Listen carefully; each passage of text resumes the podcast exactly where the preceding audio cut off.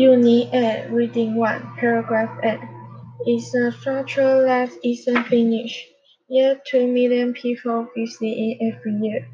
Antoni Gaudí began building his church, La Sagrada Familia, in 1883, and work continues to this day. The architect Antoni Gaudí was born in 1852, near the town of Ripoll, in the Catalonia region of Spain.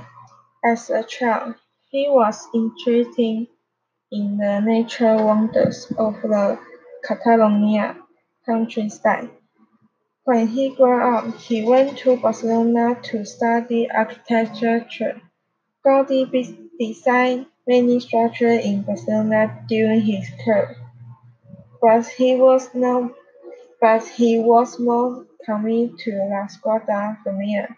In fact, after 1910, he stopped working on nearly all other projects to focus on it.